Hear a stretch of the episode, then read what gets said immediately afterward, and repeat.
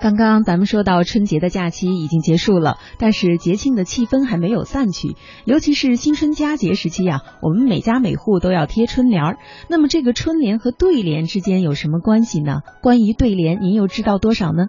接下来的时间，我们就一同聆听中华诗词协会常务理事孙丹林先生为我们喜迎佳节画对联。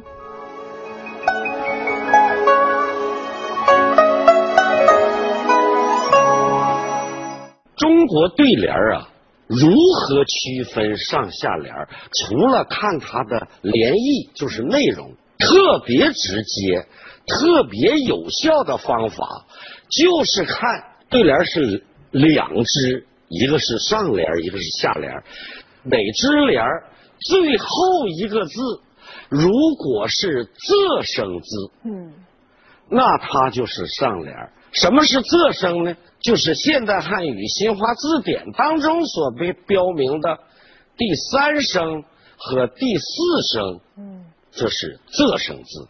因此，上联长啊厂长厂长厂厂长，好，最后一个字它是长，第三声仄声字，嗯，所以呢，它就是上联。中国的汉字从音韵学上。主要从音乐学分两类，一个平，一个仄。平声字是什么呢？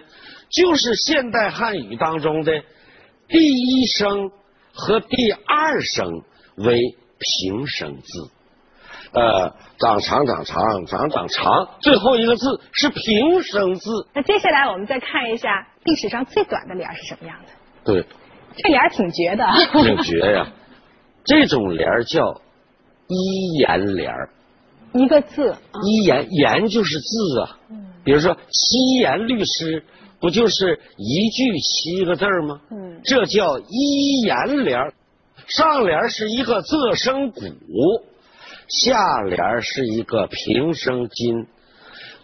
就这一言联的上下两个字正像横批所说的那样。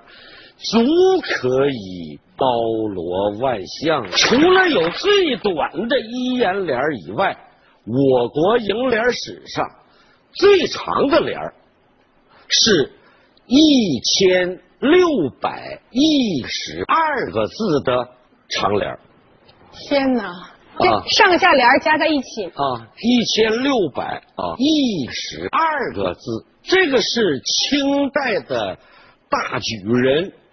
钟云坊先生撰的联这个有记载吗？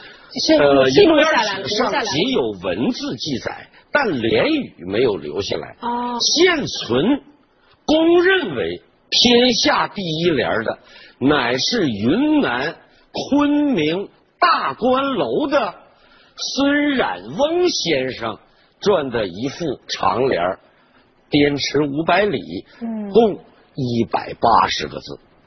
这是我国公认的叫天下第一联。好，我们平时生活当中看到了有一些是比较容易的联儿，比如说开门见山，一看就知道是什么意思。嗯。像过春节我们看的春联儿，以及刚才那个一言联，嗯，古今包罗万象。嗯。也有一些呢比较难的联。呃，一个是说它的意思难，可能是包含了内涵比较深，得慢慢去理解。是。还有一种呢，就是比较难对的。难对。哎，我们来看看这历史上留下来的千古难对的联子都有什么样的。易容容易。我请教一下孙老师。嗯。这个上联有下联吗？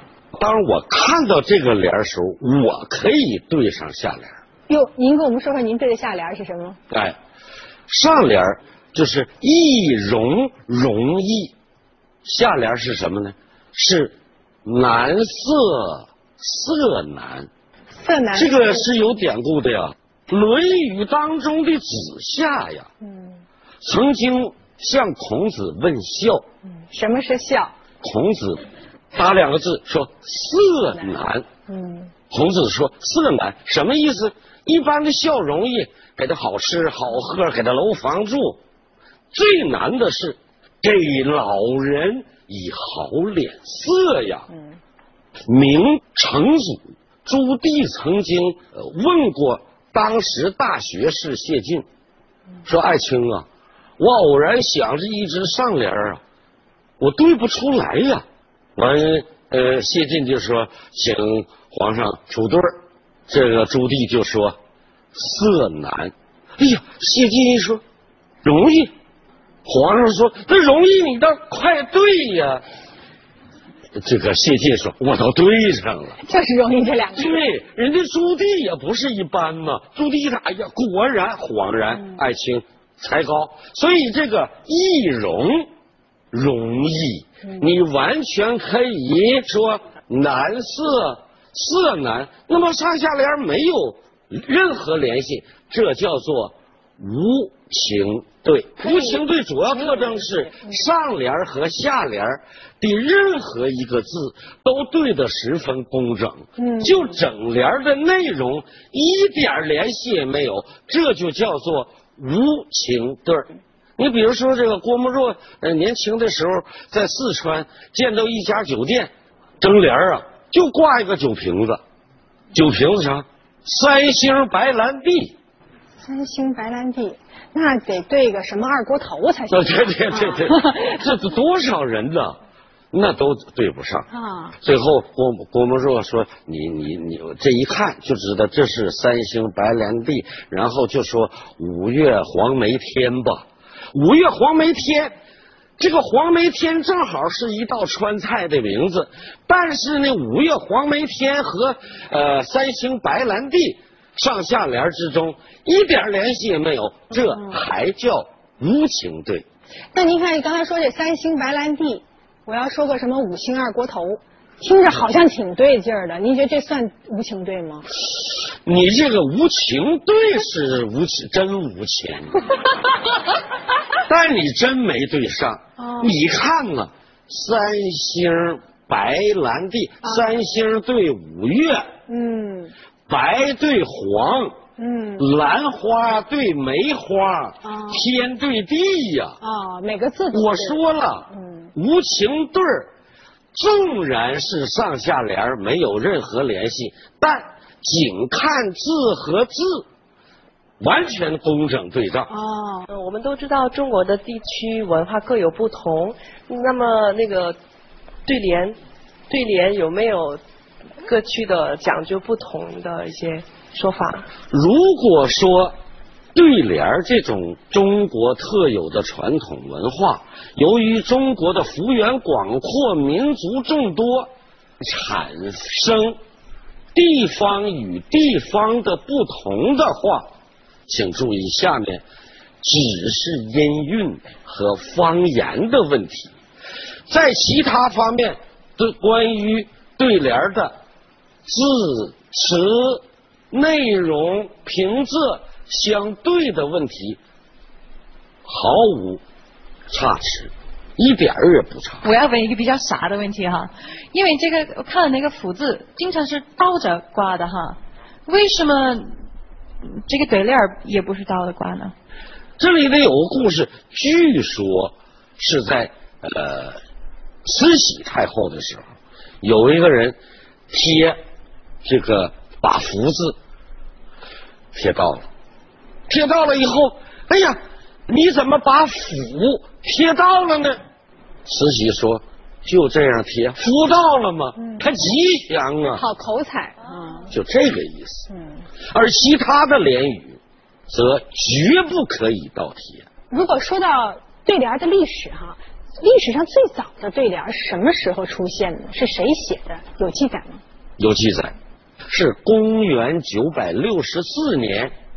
唐朝灭亡以后，五代期间有一个后蜀主孟昶，他写了楹联史上的第一副春联。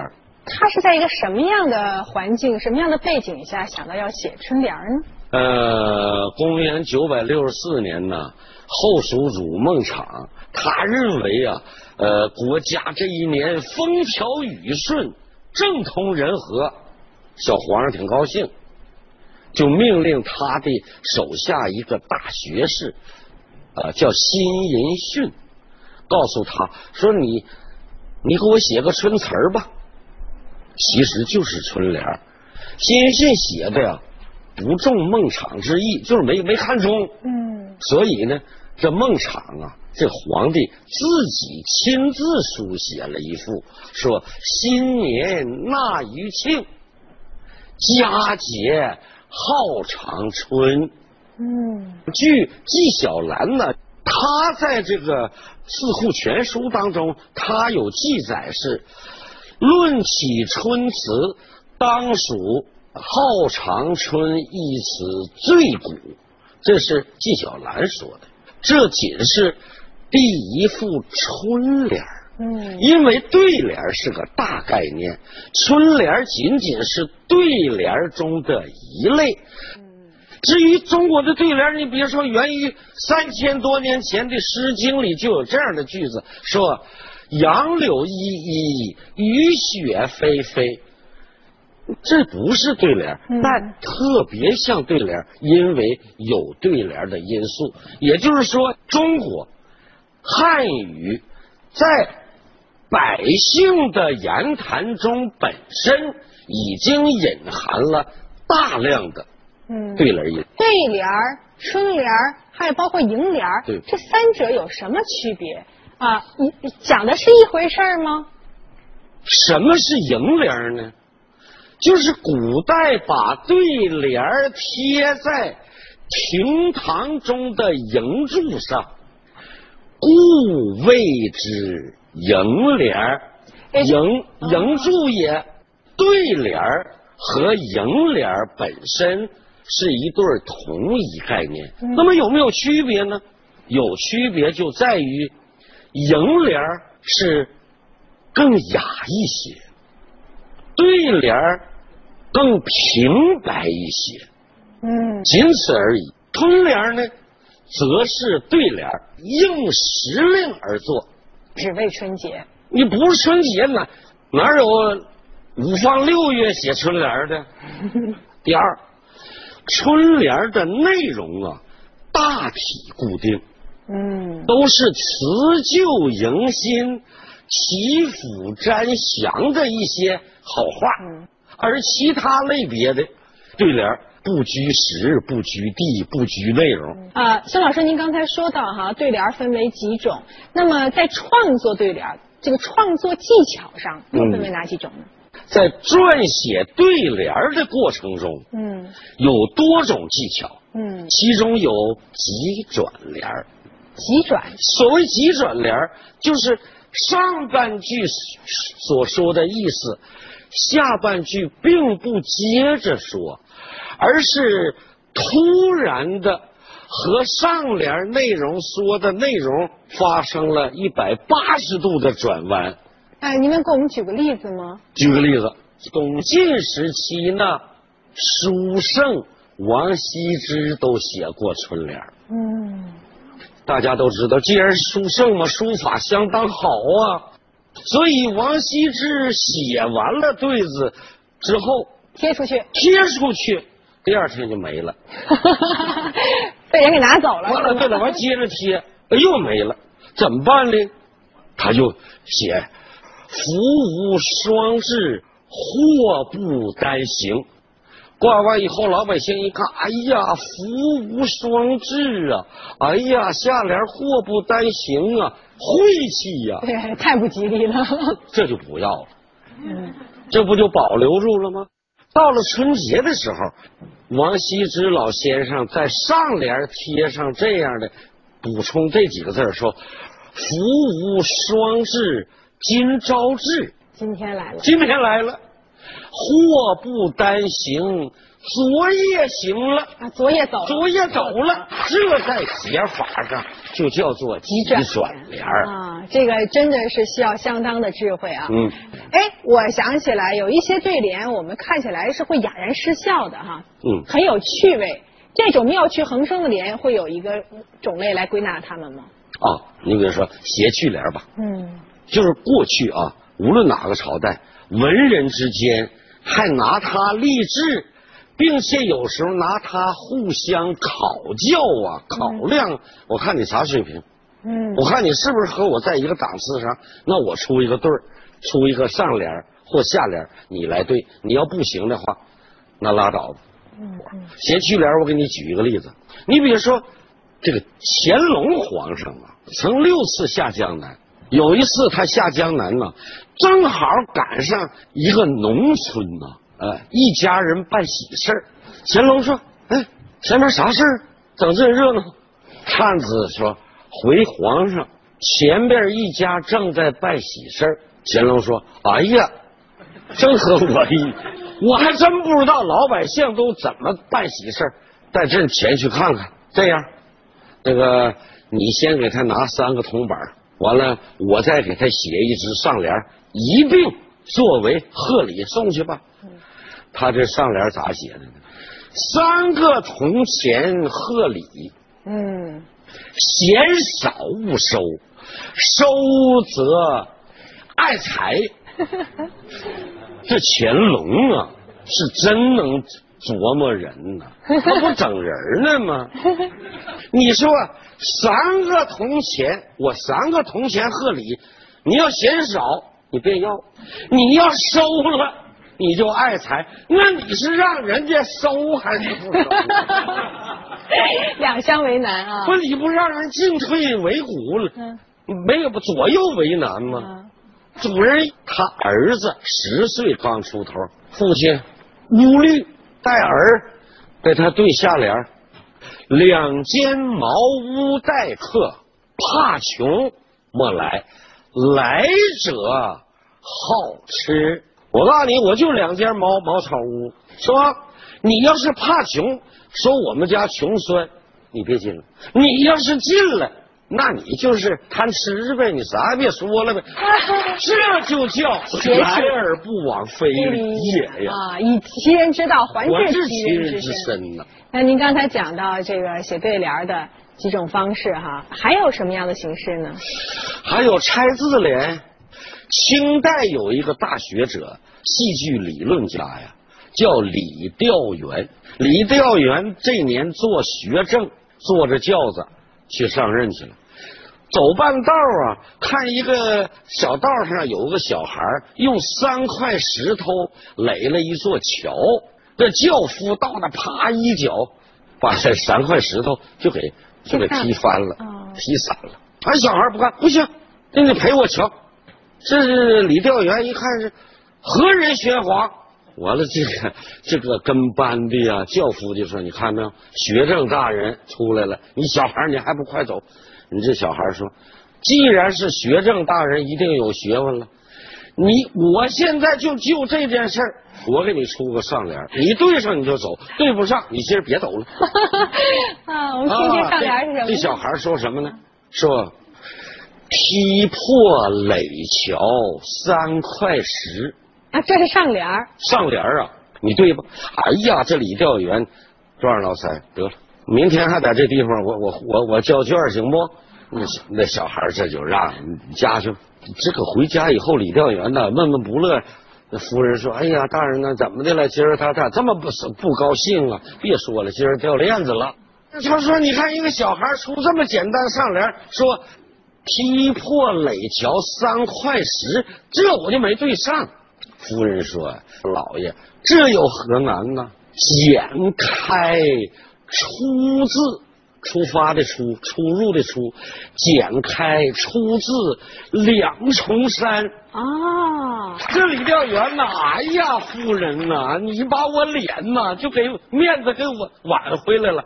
第二天如约去，孩子，我下联有了，说吧。”剪开出字两重山，那小孩说：“你夫人给你对的。”他怎么知道啊？我李亮元这这这极端惊诧呀！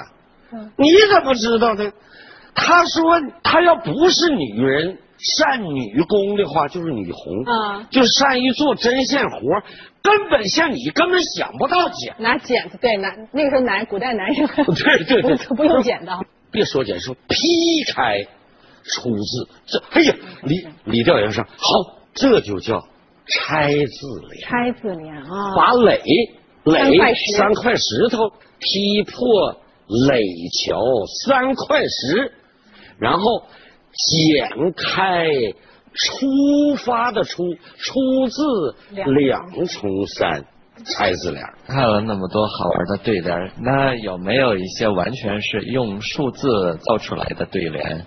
我刚刚自己想了想了一想，这这这个算不算对联？就比如说在左边写个四，然后在上面写个四五六七八，在左边写个八，这算算对联吗？这例子举的好啊，它好在哪儿呢？就是数字联是我国楹联种类当中十分重要的一类。数字联就以数字做联，我们呃转这样一个联这样说啊，二三四五吧，这六七八九，嗯，一边四个吧，这个联有意义呀，缺一个一，嗯，少了一个十。那么，古代在民间传说当中，老百姓过年的时候就把这个当春联了。这不，这不是不太吉祥吗？缺衣少食。那没有办法，那是。就说我日子过成这样，我都过成，我还过啥年呢？我我二三四五啊，我六七八九啊，横批是南北没东西，这就是变成了老百姓发自心里的。缺衣少食、没东西的真实描绘。中国老百姓那么喜欢对联，嗯，春节呢也必须要贴春联儿。那么有没有专门的职业写春联的人呢？古代没有专门写春联的人。嗯。有两个原因，因为古代基本上书法家、楹联家都是文人。自己兼了，也没有什么专业诗人，呃，都是就是凡是官员做官的，他既会作诗，又会做联儿，完又是又拿毛笔写字儿，所以他没有剥离一个专业。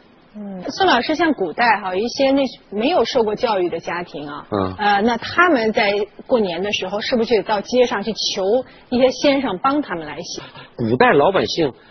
凡是没有文化的，家家也都在贴春联，怎么办呢？都上村里头找秀才啊，或者是邻居啊，会写对联和能写对联的人给他写。